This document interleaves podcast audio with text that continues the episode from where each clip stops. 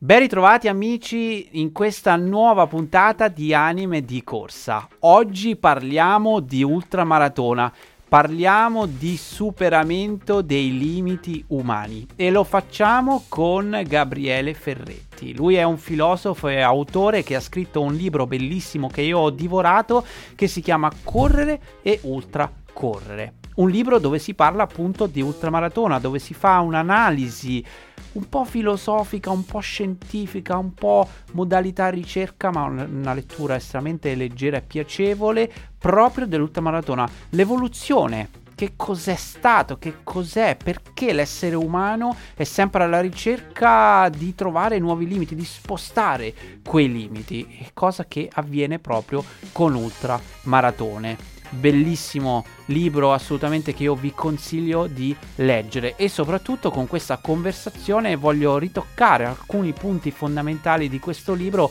per capire insieme appunto a Gabriele, insieme al nostro filosofo, che cosa vuol dire correre all'infinito, che cosa spingere l'essere umano a, a, cercare distanze sempre più proibitive. Una volta si pensava alla maratona come il limite umano, oggi sappiamo bene che non è così, chissà dov'è il limite umano. Questa è la risposta che stiamo cercando e, ed è un po' la conversazione che abbiamo avuto. Quindi rimanete fino alla fine perché penso che questa sarà un'intervista molto piacevole e un po' diversa dal solito. Comunque Gabriele anche lui è un runner, anzi è un ultra runner, gli piace fare proprio ultramaratone ed è proprio questo che probabilmente l'ha spinto a scrivere questo libro da filosofo, ha utilizzato la sua professione per entrare proprio nell'anima dell'ultra running, ovvero interessante. Comunque, se non mi conoscete ancora, io sono Simon Luciani, questo Esco a Correre, una community per runners con l'obiettivo di aiutare più persone là fuori a trovare la propria migliore versione attraverso la corsa lo facciamo in tanti modi. Abbiamo un canale YouTube, ovviamente, probabilmente ci state guardando lì, così come il podcast su Spotify e le altre varie piattaforme, escoaccorrere.com, il magazine, un'academy che abbiamo lanciato quest'estate che sta andando alla grande con tantissimi atleti che stanno raggiungendo i propri personali grazie appunto a tabelle personalizzate, coaching, nutrizione e da ieri pensate anche tecnica di corsa. È entrato nel team il grandissimo biomeccanico dottor Mauro Testa, uno dei più conosciuti al mondo, uno dei più preparati con tantissimi brevetti. Ecco, il suo team è entrato all'interno dell'Academy. Ora potete acquistare anche una videoanalisi che si può fare sia da remoto che in laboratorio direttamente da loro, con poi una consulenza e un report dettagliato con gli esercizi per correggere eventuali disfunzioni di tecnica di corsa. Insomma, sono davvero felice perché l'Academy sta crescendo davvero bene, stanno entrando professionisti incredibili, sono davvero orgoglioso di quello che sta uscendo. Inoltre, prima di arrivare all'intervista, vi volevo ricordare che chiaramente siamo nel periodo di Black Friday e di acquisti natalizi. Lo sponsor di Esco a ovvero Top for Running, sta facendo delle promozioni pazzesche in questo momento. Dovete assolutamente sfruttarle. Se avete bisogno di un paio di scarpe, abbigliamento, accessori per la corsa, vi lascio il link sotto in descrizione mi raccomando, passate dal link perché date una grandissima mano alla community, così ci aiuteranno sempre di più e soprattutto utilizzate il codice sconto esco a correre tutto attaccato perché vi darà uno sconto in questo periodo molto più alto rispetto al solito. Il coupon è sempre lo stesso, esco a correre, ma gli sconti arrivano fino al 10% in più, oltre agli sconti già presenti sul sito che fanno già di loro perché appunto è in periodo di Black Friday. Quindi attenzione che ci sono veramente delle offerte che non si possono perdere. Direi che ho detto tutto, manca solo da dire rimanete fino alla fine mi raccomando, se vi piace questo contenuto mettete un bel like, iscrivetevi al canale, è fondamentale per supportare la crescita di questa community. Iniziamo sigla e poi vi lascio al nostro filosofo del running.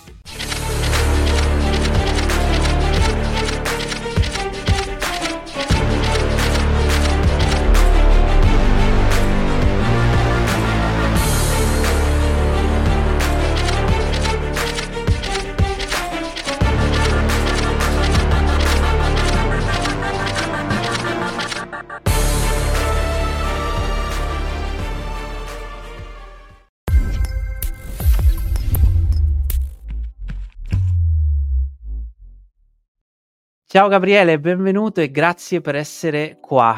come stai e soprattutto chi sei? Racconta alla nostra community. Ciao Simone, beh innanzitutto sono molto contento di essere qui, eh, eh, sembra un po' strano passare da super fruitore del canale a, come dire, ospite intervistato. Allora, io sono, come potrete leggere, eh, Gabriele Ferretti, sono un ricercatore, un ricercatore in uh, filosofia delle scienze cognitive, lavoro in Germania, per esattezza a Bochum, e mi occupo appunto un pochino eh, di, se vuoi, problemi filosofici legati alla mente, eh, guardando un pochino a, eh, diciamo, alle evidenze sperimentali, soprattutto quelle delle, delle neuroscienze, della neurobiologia. E questo da un lato. Dall'altro sono un appassionato di ultracorse, quindi non solo di correre, ma di tutte le corse di ultradistanza. E ne sono appassionato sia proprio a livello mediatico, le seguo, mi piace leggere gli aneddoti e quando posso le corro. Quindi, diciamo, eh, sono interessato sia sull'aspetto da esterno, no? su questo fenomeno di, di queste prove di, di resistenza quasi assurde, e dall'altro mi piace sperimentarle, mi piace tuffarmici dentro per vedere appunto cosa si prova in prima persona, come direbbero i filosofi, qual è l'esperienza. Quindi anche tu sei una cosiddetta anima di corsa. Sì, sì, speriamo, sì, diciamo di sì, eh, speriamo di farne sempre di più, ma insomma ho iniziato da poco, ma eh, sì. Bello. E uno dei motivi per cui sei qua è che hai scritto un bellissimo libro che si chiama Correre Ultracorrere, che mi ha affascinato tanto perché appunto si parla proprio di questo, dell'ultracorsa, della modifica della corsa in generale, di come, si è evoluta nel tempo. E adesso entreremo un po' nel dettaglio appunto su questo argomento perché lo trovo estremamente affascinante. Anche perché anche io, eh, nonostante faccio meno ultra, eh, come, come, sai se, se, mi segui, però comunque è, una, è qualcosa che mi affascina, ho avuto qua ospite atleti pazzeschi che hanno fatto cose quasi impensabili per, per, una mente normale, diciamo. Poco tempo fa abbiamo parlato della Backyard Ultra, 24 ore di corsa, bad water, sono andato io stesso a documentare cose folli che umanamente impossibili o quantomeno si, si pensava e tu c'è scritto un libro molto, molto profondo, molto di riflessione diciamo su, su questo argomento e raccontami un po' prima di tutto come ti è venuta l'idea e, e, e come è uscito questo, questo bellissimo progetto. Innanzitutto grazie per le belle parole sul libro, spero appunto che sia scorrevole almeno quanto io speravo fosse scorrevole per, come dire, per eh, diversi fruitori. Beh, eh, questo libro è una storia un po' strana, mm, ti confesso che non mi sarei mai aspettato di scrivere un libro sull'ultramaratone. Per farti breve una storia molto lunga, diciamo che come un po' gli accademici e particolarmente i filosofi c'è questa tendenza in, pe- in, me ad analizzare quello che faccio, a vedere anche le parti più ehm, profonde di, delle attività che mi interessano, e appunto la corsa. E quindi inizialmente ho detto, bah, vediamo un po' che roba è questa roba che faccio quasi ogni domenica o che comunque no, cattura un sacco delle mie energie, delle mie emozioni ho iniziato a leggere un pochino, ho, detto, ho fatto quello che solitamente fa un, un, un, dottorando all'università, cioè ho preso tutta la letteratura che c'era, libri, articoli, e ho iniziato piano piano, con piacere, a leggere tutto quello che era stato detto. Ovviamente non mi riferisco qua ai manuali di preparazione, non sono un preparatore atletico, ma tutte quelle prospettive antropologica, neuroscientifica, psicologica, che potevano un po' dirmi cos'è che stesse accadendo qui dentro, no? Sia quando corriamo ma soprattutto quando corro io. Poi ho detto, bah, sai che ora che ci penso ci sono un sacco di interrogativi molto interessanti, eh, filosofici, che provengono però da aspetti scientifici sugli umani, che non sono stati considerati a fondo. E allora ho detto, chissà che forse non è il caso di scriverci un articolo, volevo inizialmente scriverci un articoletto, no? Poi mi sono reso conto che nell'articolo non avrei potuto mettere tutto quello che realmente mi interessava, anche secondo me avrebbe catturato anche l'interesse di chi leggeva. Poi un articolo sarebbe stato specialistico per addetti ai lavori. Allora mi è partito un po' questo virus, questo è un, è un, è un termine che non bisognerebbe usare dopo quello che abbiamo vissuto, ma diciamo mi è partito questo virus un po', ho detto ma chissà che forse non ci sia qui il materiale per, per un libro. Ho temporeggiato un pochino, non me la volevo raccontare, non volevo ficcarmi in questo tunnel, no? perché poi sai che ci sono le scadenze, devi produrlo entro un tot di tempo. Poi alla fine, parlando un po' con la casa editrice, il Mulino, con la quale ero già in contatto, super disponibile, eh, super open-minded, molto aperti all'interdisciplinarità, eccetera, abbiamo pensato di scrivere questo libricino che all'inizio voleva essere un... addirittura io nella mia strampalata idea del libro volevo chiamarlo Antropologia dell'ultramaratoneta. Cioè mi affascinava no, questa cosa di comprendere un po' Homo ultramaratoneta. Poi in realtà abbiamo convenuto insieme sul fatto che forse era l'ideale scrivere un libricino molto agile che coprisse un po' tutte le tematiche eh, e che lasciasse anche un po' di domande, perché l'idea proprio della collana è quella di far capire quali sono gli interrogativi in un certo ambito. E così è stato, alla fine mi sono tuffato in questa piccola piacevole impresa e è uscito questo libricino eh, sull'ultracorrere, sulle diverse eh, prospettive, su, sull'interdisciplinarità dell'ultracorrere.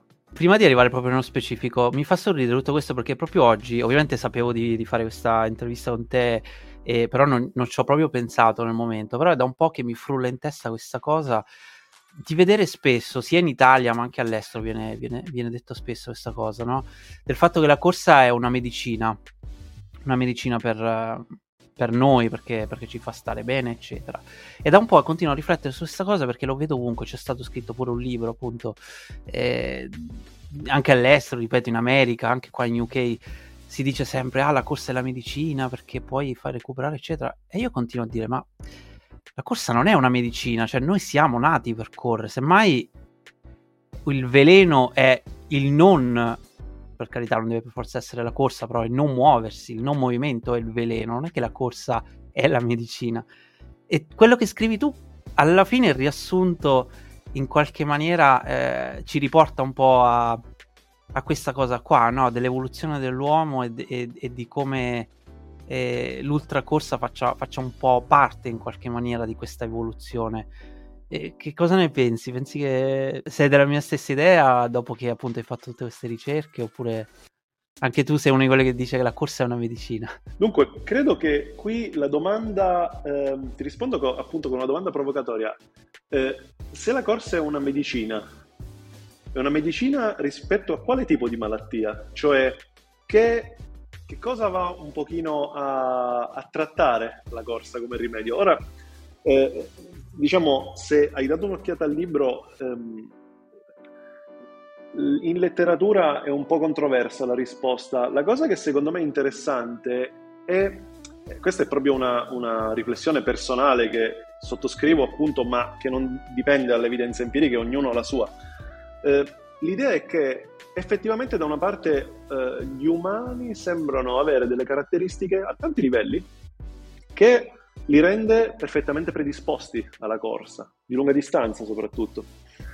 La cosa però affascinante è che eh, se guardiamo un pochino a come viene usata la corsa oggi, sembra più una risposta a un ambiente che in realtà non è quello stesso ambiente in cui si trovavano gli umani che avevano iniziato a correre.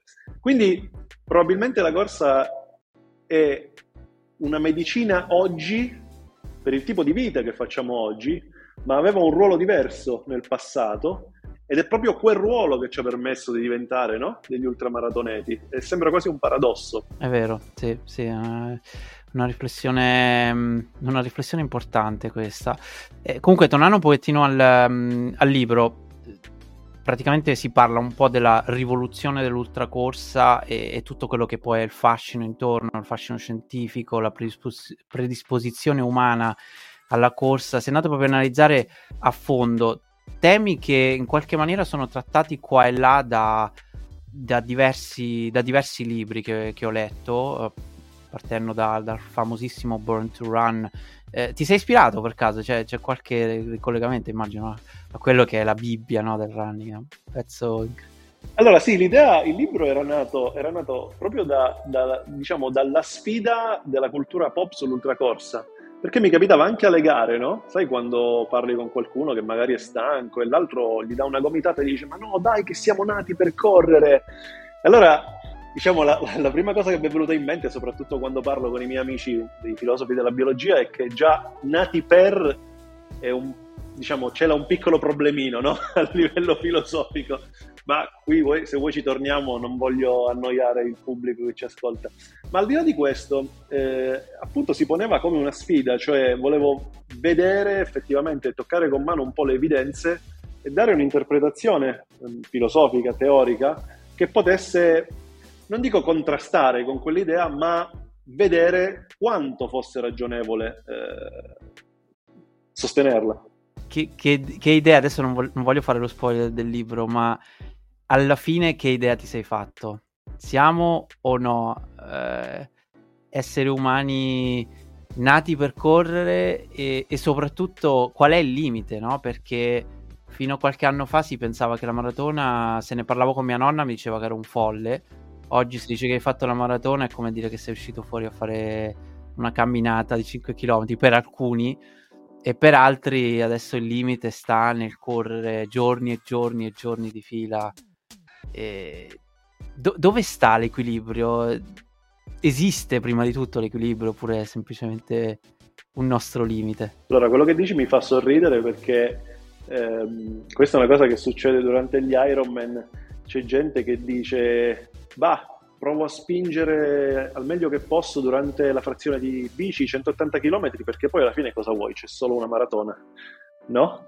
E fino a 15 anni fa forse se ci avessero fermato per strada mentre correvamo e ci avessero chiesto ma perché corri, la risposta fosse stata ah, sto preparando una, una maratona, a parte che avrebbero chiesto il chilometraggio, poi avrebbero detto ma dai ma è folle perché vuoi farlo? Succede ancora sul chilometraggio. Nonostante l'evoluzione e tutto di quello in cui parli nel libro, succede ancora e spesso. Ma la maratona di New York quanto è lunga? Questa è la domanda. Sì, sì, sì. Beh, dai, meno male, vuol dire che alcuni non sono, non hanno, sono stati contagiati dal virus. Quindi è positivo, ci deve essere qualche normosoglia. Ma diciamo che io effettivamente non credo che siamo nati per correre, come ti dicevo prima, nella misura in cui credo sia problematico a livello teorico dire che siamo nati per fare una cosa, no? Qui c'è la, la, la, spada di Damocle del disegno intelligente in biologia, cioè non è che c'è qualcuno da fuori che ci ha costruiti per far sì che corressimo. Diciamo che la corsa, sicuramente il nostro corpo è il risultato, mi, permette, mi perdoneranno i biologi, di alcuni adattamenti rispetto all'ambiente, mettiamola in maniera un po' generica, che ehm, ha informato il nostro corpo in una maniera tale che ci permette Mm, che esso ci permette di correre per lunghe distanze e questa cosa si può vedere a diversi livelli. Eh, se vuoi poi ne parliamo. Eh, credo che siamo altamente predisposti alla corsa di ultradistanza. L'altra domanda secondo me interessante, eh, che è quella che ha fatto partire un po' così la fiaccola del libro, è il fatto che siamo, siamo stati, eravamo animali da ultradistanza, giustifica oggi l'esploit delle ultramaratone, cioè il fatto che sempre più persone corrano uh, le ultradistanze. Questa domanda è un pochino più eh, insidiosa perché effettivamente, eh, diciamo, quando tu leggi le evidenze non, non puoi avere una risposta univoca, no? Eh, ci sono evidenze sociali, evidenze antropologiche, evidenze psicologiche, quindi come fai a dire sì, no? Credo però che ci siano delle direzioni, o almeno mi piace pensare, che sono quelle un po' che elenco nel libro, che ci siano delle opzioni per spiegare uh, questo fenomeno. Una riflessione che avevo letto un po' di tempo fa da, eh, da un altro autore americano dove appunto faceva la riflessione sul fatto che oggi si cerca il modo di in qualche maniera semplifico consumare calorie perché chiaramente abbiamo una vita totalmente sedentaria e quindi ci siamo inventati la palestra, ci siamo inventati la parte ludica, tra virgolette, del movimento, quando in realtà, se andiamo a vedere nel passato, il movimento ci serviva per sopravvivere, no? per lavorare la terra, per cacciare, per eh, fare tutt'altro rispetto che stare seduti dietro un computer come faccio io quasi tutto il giorno, a parte i momenti appunto dove volutamente esco fuori a correre e a farmi magari un'ultramaratona.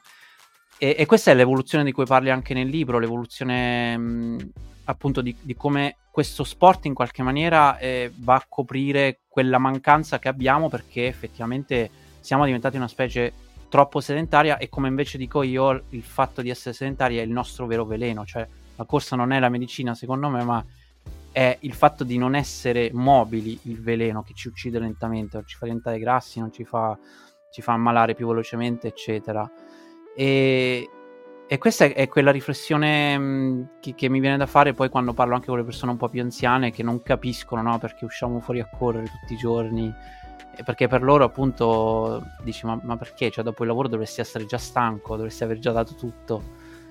E ovviamente se parli con un ottantenne non, non riesci a capire il, il nostro modo di, di, vivere di oggi. E, e sta qua il, secondo te il, il vero succo, insomma, del, del perché stiamo diventando ultramaratoneti, ci sono così tante gare. La UTMB prima era partecipata da, po- da tre gatti, adesso è una delle gare più popolari che c'è in circolazione.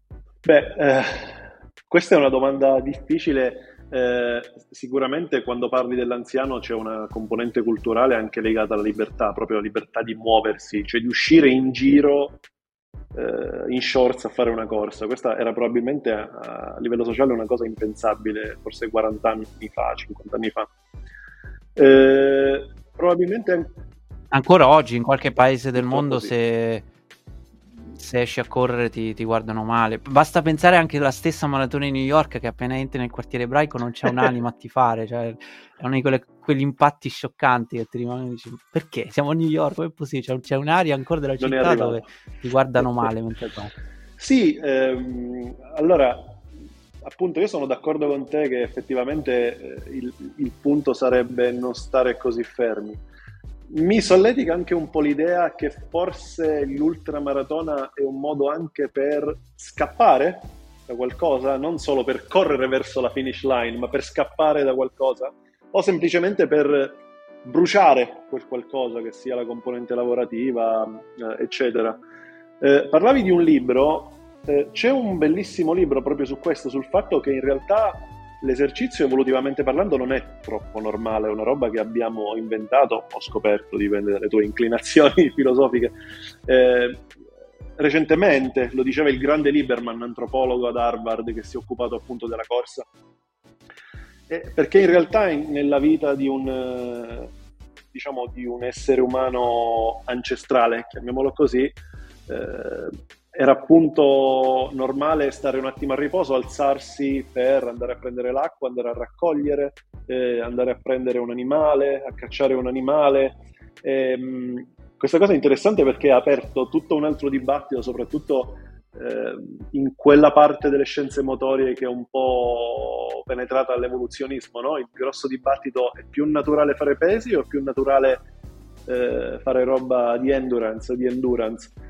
In realtà credo che siano entrambe le cose, cioè l'uomo era un animale estremamente versatile, è un animale estremamente versatile, forse non più l'uomo occidentale. Eh, dico uomo non uomo perché, come sai benissimo, addirittura nelle gare di ultracorsa eh, sono più forti le donne, man mano che si allungano i chilometri, che si estendono le ore, eh, le donne diventano sempre, sempre, più forti. Quindi parlo di uomo con, con fare biologico, ma lungi da me eh, discriminare in questo caso, anzi. Sì, sì, chiedetelo alla Cornido Walter. sì. Chiaramente c'è, sappiamo, sono stati fatti anche dei, degli studi interessanti, non so se, se, ci sei arrivato insomma, a fare proprio ricerche specifiche nel qual, qual è la stima di affiancamento, superamento sembra ancora di no, però c'è sicuramente un affiancamento, comunque quasi una, una situazione di parità, eh, superata ovviamente di gran lunga la maratona, stiamo parlando di distanze importanti, anche se anche lì eh, facendo un po' di ricerca eh, c'è sempre il problema che le donne sono sempre molto meno rispetto agli uomini, quindi è difficile anche capire se anche lì è una questione di evoluzione, nel senso che noi ci stiamo arrivando più velocemente perché siamo in tanti a, a farlo, basta guardare in Italia, anche chi segue Esco a correre, ahimè, ragazzi, dove siete? Cioè, il 10% de- degli utenti sono donne. ovviamente, vabbè, qua apriamo un dibattito che c'entra poco con la corsa, che è più legato a, ad altri problemi sociali, insomma. Però sì, è interessante questa, questa riflessione. Beh, c'è da considerare comunque che ci sono episodi, per esempio della stessa Cartney, che arriva ore e ore prima il primo assoluto. E questo è qualcosa che in molti altri sport sarebbe impensabile, credo. E questo ci dà un indice un pochino anche di come siamo costruiti a livello neurofisiologico no? rispetto al gender. E lo trovo interessantissimo. Fantasticavo parlando con una runner dicendo che probabilmente questo non porterà a, disting- cioè a smettere di distinguere i generi, ma ci porterà a doverli distinguere perché è molto probabile che se aumenta il numero di donne che partecipano, saranno così forti, saremo noi quelli della categoria che arrivano dopo e quindi la divisione dovrà essere fatta proprio perché saranno loro a essere così veloci che non possono gareggiare con noi. Eh, non è una predizione, però, o una previsione, però insomma, eh, mi piace pensarlo. Sì, è, è interessante, anch'io sono, mm, eh, sono, sono, un amante insomma di, di tutti i record eh, al femminile perché n- non so, li trovo sempre un po' più affascinanti rispetto a, a quelli maschili. Eh, soprattutto appunto per, per, i limiti sociali, insomma i vari problemi che, che, che lo sport eh, rappresenta anche per il sesso femminile, ne, ne, parlo spesso anche qua a casa, però non è questa la puntata, se no non ne usciamo più. Ti volevo chiedere, eh, sempre però molto collegato a quello che hai detto, e ne parli anche nel libro, la relazione mente-corpo, no? Perché appunto se nelle lunghe distanze è la donna che si avvicina molto di più alla prestazione dell'uomo è soprattutto relativo a, a questa relazione tra la mente e il corpo, ovvero la donna sembra un pochettino più disegnata a soffrire, cioè più capace, eh, probabilmente a causa, si dice, anche qua ho letto, poi bisogna filosofia, biologia messa insieme, perché ovviamente deve farsi carico del, della maternità, che sicuramente è un dolore che noi uomini probabilmente non, non riusciamo neanche a concepire, così dicono le donne perlomeno poi. può, può, può, essere, cioè, che cosa, mm, che, che, qual è la tua riflessione su appunto eh, la sinergia mente-corpo nell'ultra? Sì, innanzitutto, eh, poi usciamo da quel discorso, ehm, questa era, era, un'ipotesi, un'altra ipotesi è che le donne proprio per assetto neurale abbiano una gestione delle emozioni tale che eh, permette di essere loro un pochino più preparate ad andare incontro a queste ultradistanze e a gestire mano a mano tutte le regioni della gara in maniera diversa, proprio a livello di strategia rispetto alle risposte emotive. Per quanto invece riguarda in generale mente-corpo, eh, questo è il domandone da, da un milione di dollari.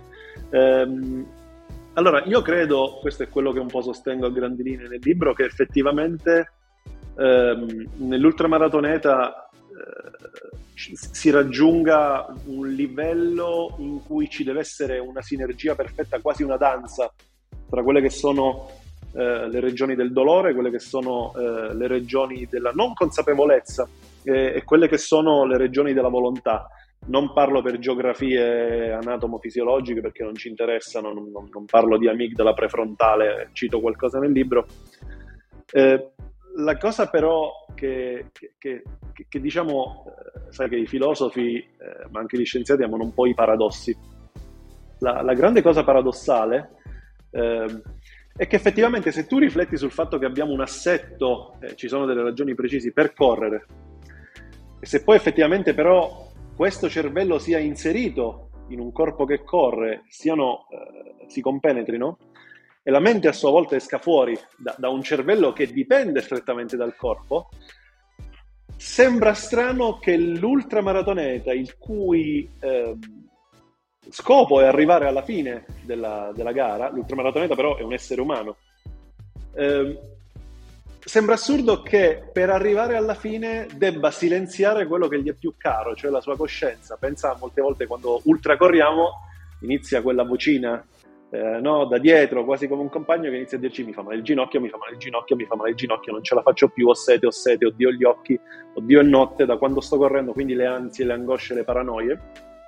E l'abilità degli ultramaratoneti sta proprio nel silenziare, nell'abbassare queste voci, questa componente, e eh, nel, nel riuscire ad andare avanti in qualche modo, volenti o nolenti, e la cosa soprattutto che trovo interessante sul punto mente-corpo è che quando guardiamo alle evidenze, eh, come dire, riguardanti proprio il comportamento del cervello, spesso si fa un po' confusione, non si distingue tra l'aspetto cerebrale e l'aspetto mentale nelle ultramaratone, perché sostanzialmente eh, in questa letteratura cervello ugualemente e poi c'è il corpo.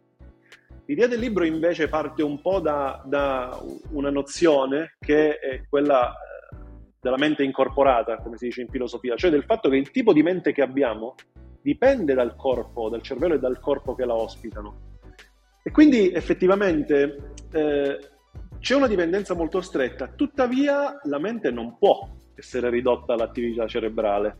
Cioè questi atleti, la mente di questi atleti non può essere ridotta semplicemente alle attivazioni che hanno nel cervello, c'è una storia individuale, c'è un carattere personale che li spinge eh, ad andare avanti. E se non stiamo attenti a distinguere questi aspetti rischiamo di rimanere eh, impantanati in una descrizione troppo di neuroscienze motorie che però non ci spiega effettivamente cosa riescono a fare questi ultramaratoneti, come fanno. Potremmo semplicemente misurare i parametri, ma temo che non sia uh, tutta la risposta. Io ho un'ipotesi, poi se vuoi la discutiamo, che è un po' folle, che credo sia è quella che mi ha fatto un po' più divertire nel libro. Eh... In realtà mi, mi, interessa molto, vediamo se ci arriviamo, perché eh, spesso... Mh, intervistando grandi, grandi, campioni, chi ha vinto il Thor, soprattutto il Thor perché è una delle gare più provanti no? di, di, quelle, eh, di, quelle, che ho visto, anche una Badwater, gare nel deserto, a temperature assurde. Spesso o comunque a volte mi è capitato di parlare con alcuni vincitori che addirittura hanno superato momenti di dove il corpo proprio ha, ha, smesso di funzionare, tipo perdita della vista, eh, disfunzioni enormi che, che, una persona normale ti, ti, ti, verrebbe da dire, dice ok, non ci vedo più, aspetta un attimo, mi fermo, cioè, cioè, forse sto esagerando. E invece no, questi eh, che sono quelli che poi vincono, che arrivano a, a fare cose estreme, eh, superano questi limiti che, che, non, che non, da una persona un, un, attimino, non so, freddo dici ok, mi devo fermare. Che, che cos'è che, ci spinge così tanto oltre i limiti, tanto da, da, superare qualcosa di naturale, cioè la perdita della vista. Che quando ho sentito questa cosa ho detto: no, vabbè, ma tu non sei normale, cioè, cioè, ci deve essere un problema, ci deve essere un limite no? a un certo punto. Conquistare, con, conquistare che cosa? Guarda, provo a fare un po' l'accademico ma in maniera leggera. Pensa a questa domanda, la domanda che tu mi poni. Come fanno a fare queste cose? Ok? Allora, se tu interpelli un pochino la biologia evoluzionistica, torniamo al discorso di prima. Vabbè, siamo delle macchine perfette per l'ultradistanza pace. Ora, tutto questo sarebbe molto bello, tra l'altro eh, prima parlavamo dei tratti fisiologici, in realtà ci sono anche delle predisposizioni cerebrali.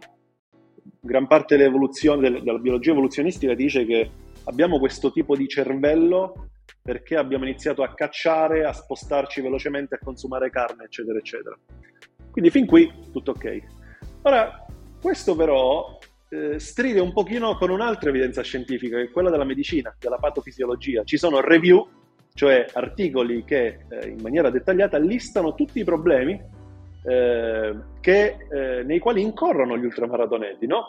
E si parla di eh, problemi al pancreas, al fegato, ai polmoni. Addirittura sembra che in alcuni casi le ultramaratone molto lunghe eh, possano danneggiare il DNA, possono arrivare fin lì quando ci si spinge troppo oltre, che è una roba profondissima.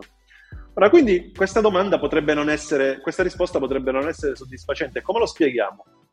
Ora, se tu ti, quando ti fai un giro, parli un pochino a livello anche sociale con gli ultrarunner, gli ultrarunner ti dicono, ah, ma quello non è un problema, io sono forte mentalmente, no? È la mente che mi permette di andare avanti. Ora, a parte che, come dicevo, sono scettico sul considerare la mente come indipendente completamente dal corpo, non è, per quanto vogliamo essere anche spiritualisti, ci deve essere una componente corporea. Ma detto questo, ammesso che noi accettiamo questa risposta, no? La domanda è ok, che cosa fa la mente per permetterti di arrivare avanti? E quando tu fai questa domanda, e questo poi è riscontrato nelle evidenze empiriche, anche nelle interviste, quando fai questa domanda ti rispondono, cerco di non badare a quella voce di cui parlavamo prima. Questi sono un po' due componenti paradossali, perché se ci pensi, la scienza ti dice che sei una macchina da ultradistanza, però quando lo fai ti rompi, cioè ti rompi nel fare la cosa per cui sei predisposto naturalmente, che è quello che nel libro chiamo il paradosso del corporeo. Allora proviamo ad aggirare questo paradosso. Qual è il gioco qui? È tirare in ballo la mente. Sì, però quelli che usano la mente come spiegazione ti dicono che in realtà la mente deve essere silenziata.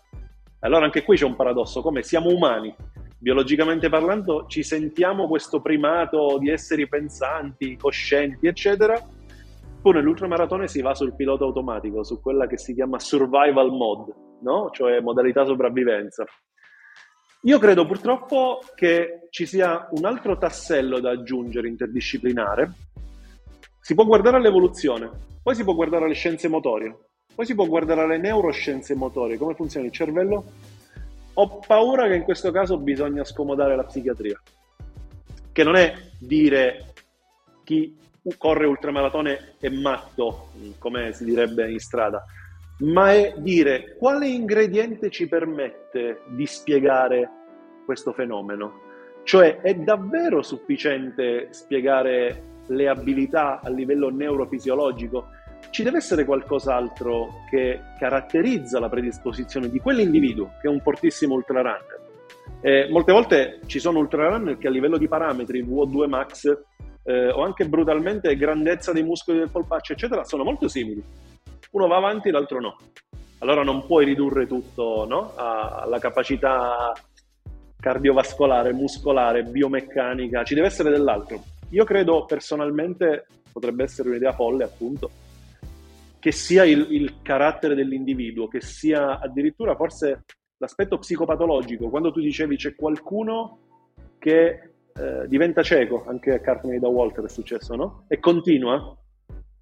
La domanda qui è, questa è costanza o ossessione? Indipendentemente dal fatto che noi vogliamo stimare questa, esperienza.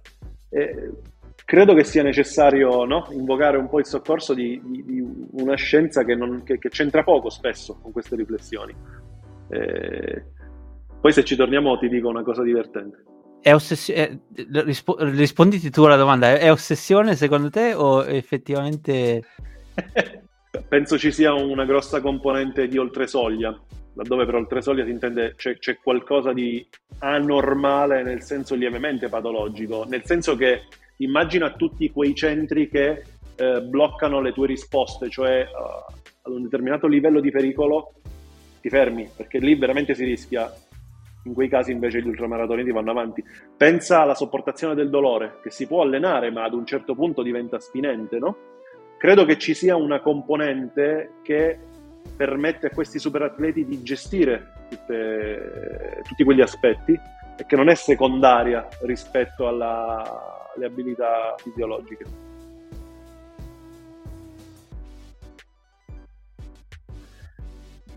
Il modo per uscire dal paradosso, credo, i paradossi sono due. Siamo macchine perfette per la corsa di ultradistanza, ma correndo ci rompiamo, però possiamo continuare a correre. Come facciamo? Invece la componente mentale. Sì, ma la componente mentale la spegni quando ultracorri, quindi non può essere una risposta soddisfacente. Quindi questo è un altro paradosso. Come ne usciamo? L'idea è che appunto questi atleti riescano a dar vita a una sorta di danza tra cervello, corpo e ambiente, nella quale le parti della mente, che poi non sono altro che parti dell'individuo, cioè non sono solo attivazioni del cervello, dicono di spingere e da altre parti dicono di silenziare gli allarmi che però per un normo soglia sarebbero pericolosi. E la domanda è come fanno a fare questo? C'è probabilmente la componente psicopatologica? diciamo, la componente dell'oltre, dell'ultra. La componente dell'ultra mi piace. Eh, senti, un'altra cosa che, che ho notato, ho notato spesso anche io leggendo, diciamo, avventure, libri del mondo del, dell'endurance in generale, non per forza solo nella corsa, è che eh, ho notato che tanti campioni che sono predisposti ad avere quel qualcosa in più spesso vengono da un passato o di dipendenza da qualcosa, alcol, droghe, ossessioni, qualsiasi genere, ma a livello grave, quindi a livello da, da rischiare appunto la vita, da punti di non ritorno, eh, oppure con dei traumi eh, molto importanti, ma non sempre però. Eh, questa è la cosa affascinante, non, non, è per forza una costante che associa tutti i grandi campioni del, dell'ultra endurance in generale, però gran parte lo sono e le storie più belle spesso eh, mi viene in mente Rich Roll, ehm, insomma ce ne sono davvero tanti. Stavo per citarti.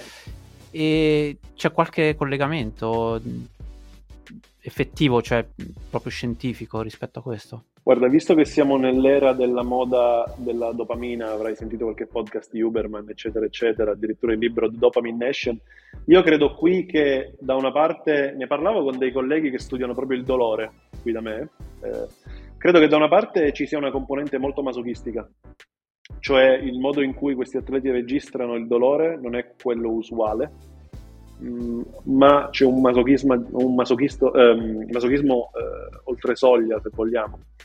Dall'altra c'è, credo, la componente di, di, dipendenza molto forte. Mi ricordo appunto questo passaggio del famoso libro di Rich Roll in cui dice, mi sembra una roba, sto parafrasando, sono un animale di estremi, posso diventare obeso e stare tutto il giorno a mangiare cheeseburger sul divano o posso diventare magro al limite del 3% di massa grassa e fare un Ultraman, ma non riesco a stare nel mezzo.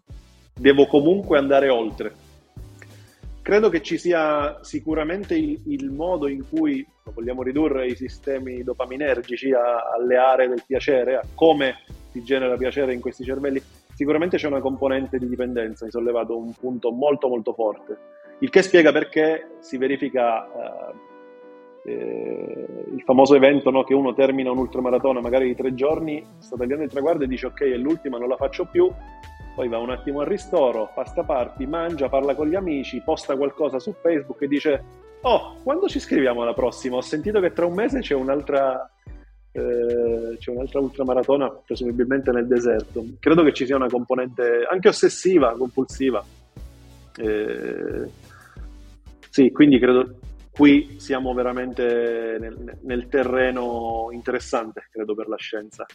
Eh, anche perché se vedi il profilo che stilano gli scienziati spesso, ora non ci sono evidenze affidabilissime, ma c'è un insieme di caratteristiche eh, caratteriali degli ultrarunner che sono, sembrerà banale dirlo, ma che sono molto competitivi, eh, hanno una componente narcisistica molto pronunciata, eh, diciamo, io nel libro fantasticavo e eh, dicevo non faccio fatica un giorno a immaginarmi il manuale statistico dei disordini mentali di SM5 da qualche parte la sindrome dell'ultrarunner, no? Di, di, di, questo individuo che non vede limiti, che, che, compie quella che un po' chiamavo giocando per, per pensare ai greci la, la, ibris, il peccato dell'onnipotenza, no? dell'indistruttibilità. E quindi sì, credo che ci siano queste componenti. E, ehm, per arrivare un po' alla conclusione, diciamo, del, di quello in cui parli nel libro, eh, qual è secondo te il collegamento dell'evoluzione, eh, diciamo, dell'ultramaratona con la società moderna, il ruolo che ha ehm, in, questo, in questo momento e soprattutto quale potrebbe essere il futuro di questa disciplina? Um, visto appunto che stiamo vedendo già ora un trend in, in ascesa folle in tutti i paesi e, ehm, e, e, spesso tanto da riflettere ok prima sembrava che appunto la maratona era, era il limite umano adesso non lo è più stiamo vedendo record abbassamenti di record nelle distanze classiche dell'atletica leggera fino appunto alla maratona e cose folli come una backyard ultra dove abbiamo appena visto un nuovo record del mondo 103 ore con do- dove probabilmente stiamo solamente iniziando perché io mi aspetto tra dieci anni eh, di-, di, raccontare cose ben diverse anche perché stiamo parlando di quattro anni di storia della backyard o quattro e mezzo, cinque insomma quelli, quelli sono da post covid e Qual- com'è il futuro secondo te? Qu- quante persone effettivamente supereranno quella, quella soglia dell'ossessione, se possiamo dire così? Allora, questa è una domanda interessantissima, soprattutto perché chiude un po' il cerchio. Eh, C'è la domanda sociale, tutte queste persone lo fanno, poi c'è la domanda un po' più scientifica, ok, ma è normale farlo oppure no? Poi c'è la domanda metascientifica, come si fa a farlo? E poi c'è la domanda filosofica, ma perché si fa? No, perché lo facciamo? Allora, nel libro listo un po' di opzioni sul futuro, su come andrà, su quale credo sia la ragione. Io credo che in realtà, appunto, tu mi dicevi Born to Run, credo che, visto che questo non è tanto un ritorno alle origini, un, quanto un po' usare un gesto biomeccanico che conosciamo, brutalmente biomeccanico, la corsa, con un significato molto diverso. Eh, io credo che sarà sempre più in espansione se immaginiamo la società umana come un individuo. È sicuramente un individuo ossessionato dal limite, non serviva l'ultracorsa per dirci che gli umani cercano di superarsi, no? Il punto è che adesso ha scoperto che questo è un bel modo di superarsi e quindi credo che... Forse, forse, lo facciamo un po' di più adesso però rispetto al passato. Stavo arrivando proprio lì, l'idea è che da una parte e questa è sempre una mia speculazione personale, ci sia un mondo in cui quella che i filosofi chiamano l'era della tecnica. Ora, non dovrei strillarlo perché io sono in dipartimento di filosofia analitica delle scienze cognitive, però diciamo che effettivamente siamo in un mondo in cui le macchine, l'essere simile alle macchine ci caratterizza. Pensa al tipo di performance che che, che, ci richiede la società. Pensa a quanto i contatti, per esempio, sono cambiati. Dieci anni fa probabilmente chiamavi un cliente anche quando lavoravi in azienda, adesso vince chi è più veloce a rispondere, chi è più attaccato al computer. Se il computer non dorme e io non dormo, sono più performante, quindi sono migliore. Quindi questo credo marci di pari passo. Quindi da una parte ci stiamo un po' uniformando a questa funzionalità, gli uomini sono delle macchine Dall'altro ci stiamo scappando un pochino, quando gli ultramaratoneti ti rispondono lo faccio perché sento che è l'unico modo per uscire no? da, da questo mondo della tecnica, eccetera. Credo che come ogni buona ultramaratona consumeremo questa pratica, cioè saliremo sempre, sempre più di livello. Eh, appunto, io speculavo sul fatto che addirittura ci faranno una voce del, del manuale di disordini mentali, ma ora questo è è, come dire, è un giocare su, su, su, qualcosa che invece ritengo, ritengo eh, personalmente molto significativo, cioè scientificamente se vogliamo capire queste imprese dobbiamo un po' spostare l'asse. La componente esistenziale potrebbe dirci qualcosa sulla componente mentale. Spero, non, non so se augurarmi che tutti diventeranno ultramaratoneti, spero che sempre più persone però riprendano un po' di mestichezza col proprio corpo, che come confermerai anche tu, l'ultramaratona è poi un modo per conoscersi, no? E io credo che in questa misura, essendo esposti, siamo anche nell'era del self-help, no? Nell'era delle morning routine, quindi c'è molta esposizione alla società a come ci si migliora, a come si compete. Eh, questo probabilmente, come dire, farà salire a picco la, la pratica dell'ultramaratone. Spero che si conservi ancora un po' il piacere dell'ultracorrere per ultracorrere, cioè per stare in giro, sentirsi liberi, eh, esplorare i propri limiti e non solo per battere i record. No? Che, che, poi si può dire non bisogna per forza diventare ultra runners, va benissimo essere dei runners normali. Ognuno ha la sua ultra. Esatto, ognuno ha, ha, ha ed è giusto che, che abbia i propri limiti, c'è chi esce e festeggia perché è riuscito a correre 5 km e chi effettivamente festeggia perché riesce a correre più di 5 giorni di fila senza mai riposare. Credo c'era una bella metafora che diceva, eh, stavo presentando il libro in un'altra occasione e qualcuno ha detto la corsa è un po' una forma di pulizia, la domanda è quanto dura questa pulizia, quanto tempo dopo devo tornare a correre. Credo che sia, se la interpretiamo così, eh, al di là ultra o no, spero che sia una forma di pulizia sempre più usata rispetto a tante altre. Eh, no, non so, tu ti augureresti che, che, diventassimo tutti ultramaratoneti? Perché la cosa è un po' allarmante, no? Eh, sì, sì eh, in realtà io, io mh, ho la missione di, di, far sì, quantomeno di chi mi segue, di, di, portarlo a diventare un runner, che già secondo me sarebbe, sarebbe favoloso. Cioè, in un mondo immaginario dove tutti corrono eh, secondo me sarebbe un mondo migliore. Questo senza ombra di dubbio perché vuol dire, vuol dire, tante cose, vuol dire conoscersi meglio, rispettare il proprio corpo e, e probabilmente anche conoscere e rispettare meglio anche il prossimo, cosa che ti insegna la corsa. Sembra, sembra assurdo ma, ma secondo me è così. Poi per forza ultra, ultra runner no, non, non, non, non la vedo questa necessità. Eh, però mi affascina il fatto che ci sia qualcuno che, che è capace di, di, superare determinati limiti. Da, da spettatore mi piace.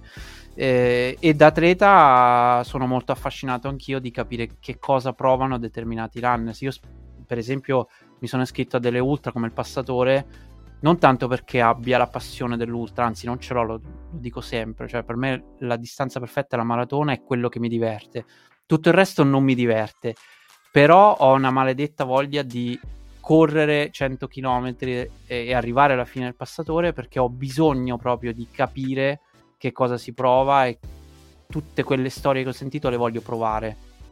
Mm, che, che, però è diverso da, da come molti ultrarunner dicono: no, no, io proprio vivo per correre le 100 miglia, le 100 km, eccetera. Eh, è affascinante questa cosa. Beh, sicuramente un mondo, immagina, io gioco sempre un po' con l'immaginazione, immagina un mondo in cui tutti vanno al lavoro a fare la spesa o a fare commissioni correndo con lo zainetto da trail, no? È qualcosa che io ho, ho tentato anche di fare in un periodo della mia vita. Eh, però è vero, come dici, l'ultramaratona eh, ti dà veramente una conoscenza trasparente di te stesso, soprattutto eh, c'è quell'insegnamento un po' meditativo no? che ti dice tu non sei quel momento, ma sei tutto l'individuo che prova i diversi momenti. Nell'ultra running te ne rendi subito conto uh, al quarto chilometro stai benissimo, al venticinquesimo vuoi ucciderti, al trentanovesimo non hai mai goduto così tanto a correre e viceversa e capisci che sono solo istantanee di un momento che ti fanno crescere. Volevo solo aggiungere una cosa, io effettivamente mi auguro che saremo runner ma non ultra runner, come dicevi. Eh, quando però un po' si dice che l'ultra running è un oltresoglia quasi psichiatrico, chiaramente non si fa non è una forma, voglio essere chiaro, non è una forma di denigrazione dello sport di chi lo compie, tra l'altro saremmo i primi a doverci puntare il dito addosso. La domanda invece proprio è, diciamo, questa ipotesi più che altro sgorga da, dall'essere affascinati dalle imprese di ultrarunner e dal capire che effettivamente non si può ridurre tutto al motorio. E questo ci dice non tanto sull'ultrarunning, ma sugli esseri umani quindi studiare l'ultrarunning per studiare che tipo di animali fantastici siamo, anche nell'oltresoglia, anche nel patologico, ma cercare di capire le capacità, lo spingersi oltre appunto. Credo che sia la, l'impresa umana un po' di tutte le discipline, capire che roba sono questi individui biologici molto strani rispetto agli altri animali che fanno cose al limite della magia. Infatti... Eh volevo arrivare a conclusione, ma mi hai fatto tornare in mente una domanda che, che ovviamente prima mi sono dimenticato, ovvero secondo te l, eh, l'ultra runner atleta è in qualche maniera superiore rispetto a mm, una persona non, non in movimento, soprattutto quantomeno in alcune caratteristiche mentali?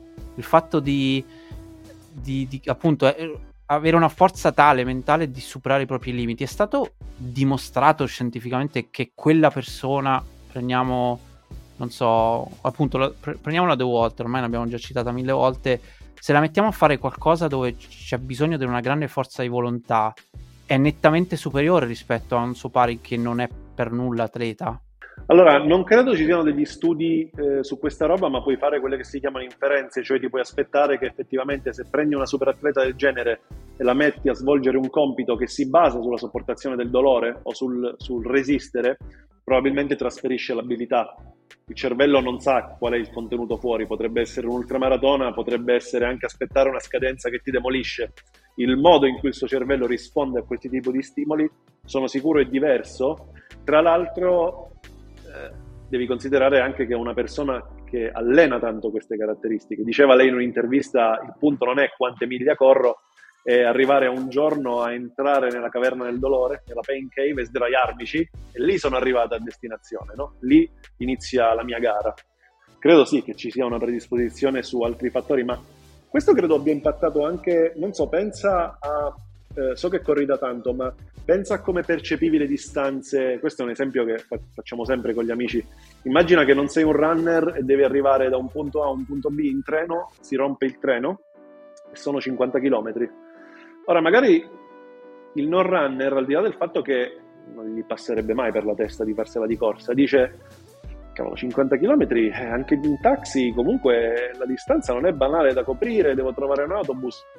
Io scommetto che qualsiasi ultrarunner penserebbe, ok, ora mi concedo il lusso sociale di aspettare il prossimo treno, ma so che potrei correrli. So che è vicina percettivamente. Cosa sono 50 km? Ne ho corsi 150 tre mesi fa. Poi sono in giacca e cravatta con la valigia. Quindi no? Eh, questa è un po' la magia dell'ultrarunning, di cambiarti la vita reale, non tanto di cambiarti l'esperienza mentre ultracorri, ma di cambiarti la vita reale.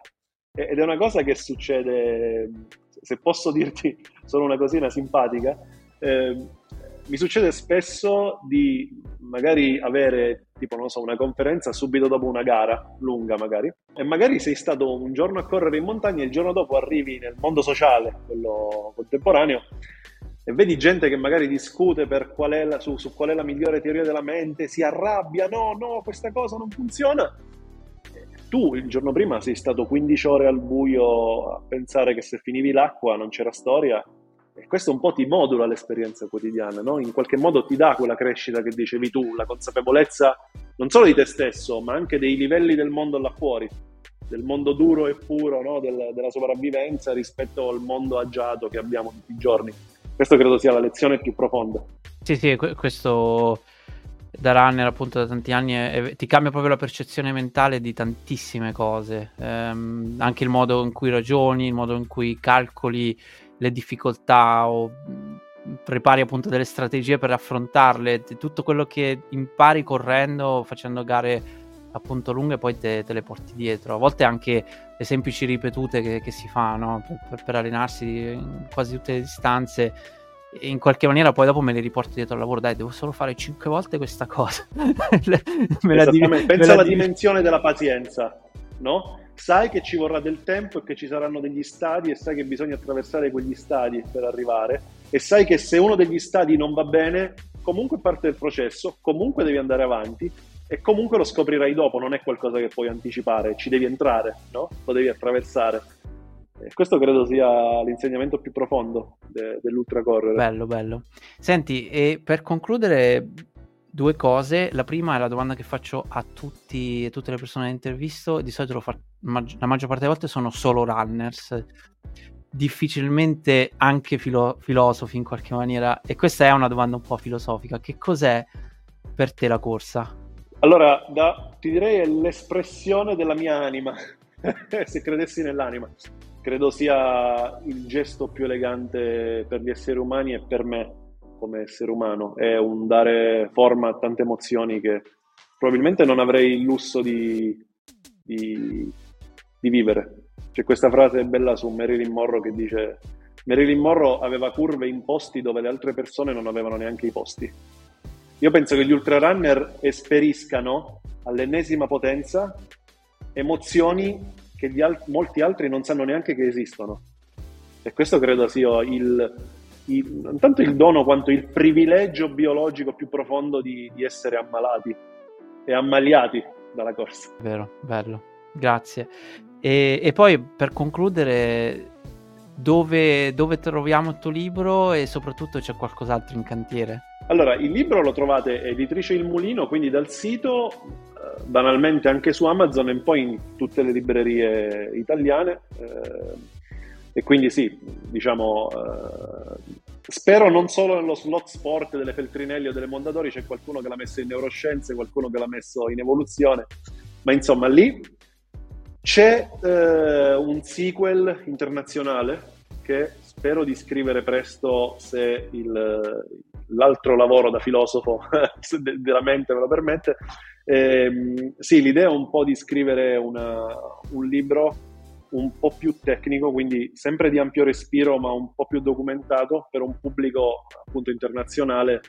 Eh, penso soprattutto all'America, che sta proprio navigando, sta andando sulla cresta dell'onda.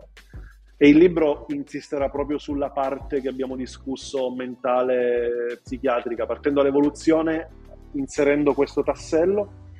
E poi ci sono in corso anche delle, delle collaborazioni anche con dei dipartimenti italiani eh, di scienziati motori, neuroscienziati, per cercare un pochino non tanto di vedere gli esperimenti, ma di dare un contributo anche a livello di pubblicazioni scientifiche su riviste di settore. Speriamo, vediamo. Bello, interessante. E invece come runner? Ottima domanda. Allora, il prossimo obiettivo... Eh, idealmente spero una 100 miglia al più presto, non mi sono segnato, però è, sto puntando da un paio di anni, poi o c'è una conferenza lo stesso giorno, o ero in Italia, non posso viaggiare perché insegno, però insomma è la prossima. E concretamente, se non, se, se non appunto coincide con, con, un'attività qui, il passatore, qui se ci sei ci vediamo. Spero di andare. Ho l'iscrizione dell'anno scorso, eh, che purtroppo è stata annullata, visti i grossi problemi, ahimè, della, della regione.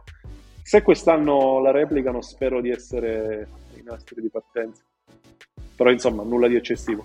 Assolutamente. Nulla di eccessivo, sono solo 100 km, un po', sì, vabbè. un po' su e giù. Come però. dicevi, ormai le, le, vere gare sono da, da 150.000, le, le multistage, no? Eh, sì. Quelle che impiegano settimane. Assolutamente, sempre, sempre affascinante.